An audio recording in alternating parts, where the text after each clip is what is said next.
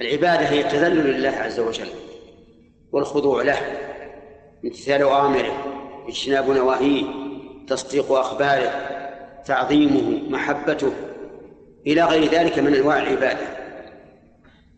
قال شيخ الإسلام ابن تيمية رحمه الله العبادة اسم جامع لكل ما يحبه الله ويرضاه من الأقوال والأعمال الظاهرة والباطنة. فالطهارة عبادة والصلاة عبادة. والصدقة عبادة والزكاة عبادة والصوم عبادة والحج عبادة والنذر عبادة والتوكل وهو التفويض المطلق عبادة. إلى غير ذلك من أنواع العبادة التي ذكرها أهل العلم. والإنسان العابد يشعر بأنه عبد لسيده وإلهه. إذا أمره قال سمعنا وأطعنا. ومن تمام العبودية الحب في الله والبغض في الله.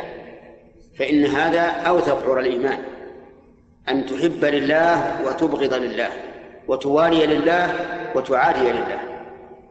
فمن كان من عباد الله الصالحين فهو حبيبك في أي مكان من الأرض وفي أي زمن من الأزمنة.